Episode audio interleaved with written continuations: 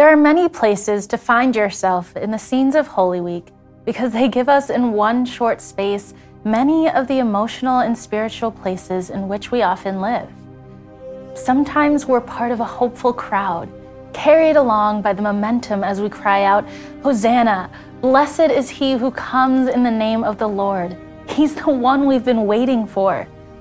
There are days when we know it's true, right down in our core, and following Jesus feels like promises fulfilled.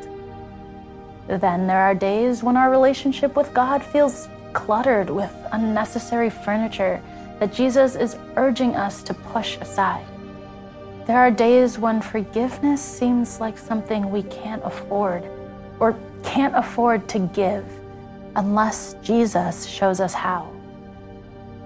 And there are nights when we sit around a table like the disciples at the Passover meal, and Jesus is doing something, but we don't understand what or why. He's modeling love and service, but it doesn't look like what we expect. There are nights when we want to stick with Jesus, when we long for the wisdom to know the right things and the strength to actually do them, but we're exhausted. We're tempted to give up or give in, to close our hearts and eyes. Then we need the one who stays awake, who stays the course when we cannot. There are times when someone asks us, "Are you one of them?" And the moment feels charged and tense, and maybe the words we wish we'd speak aren't the ones that come out of our mouth.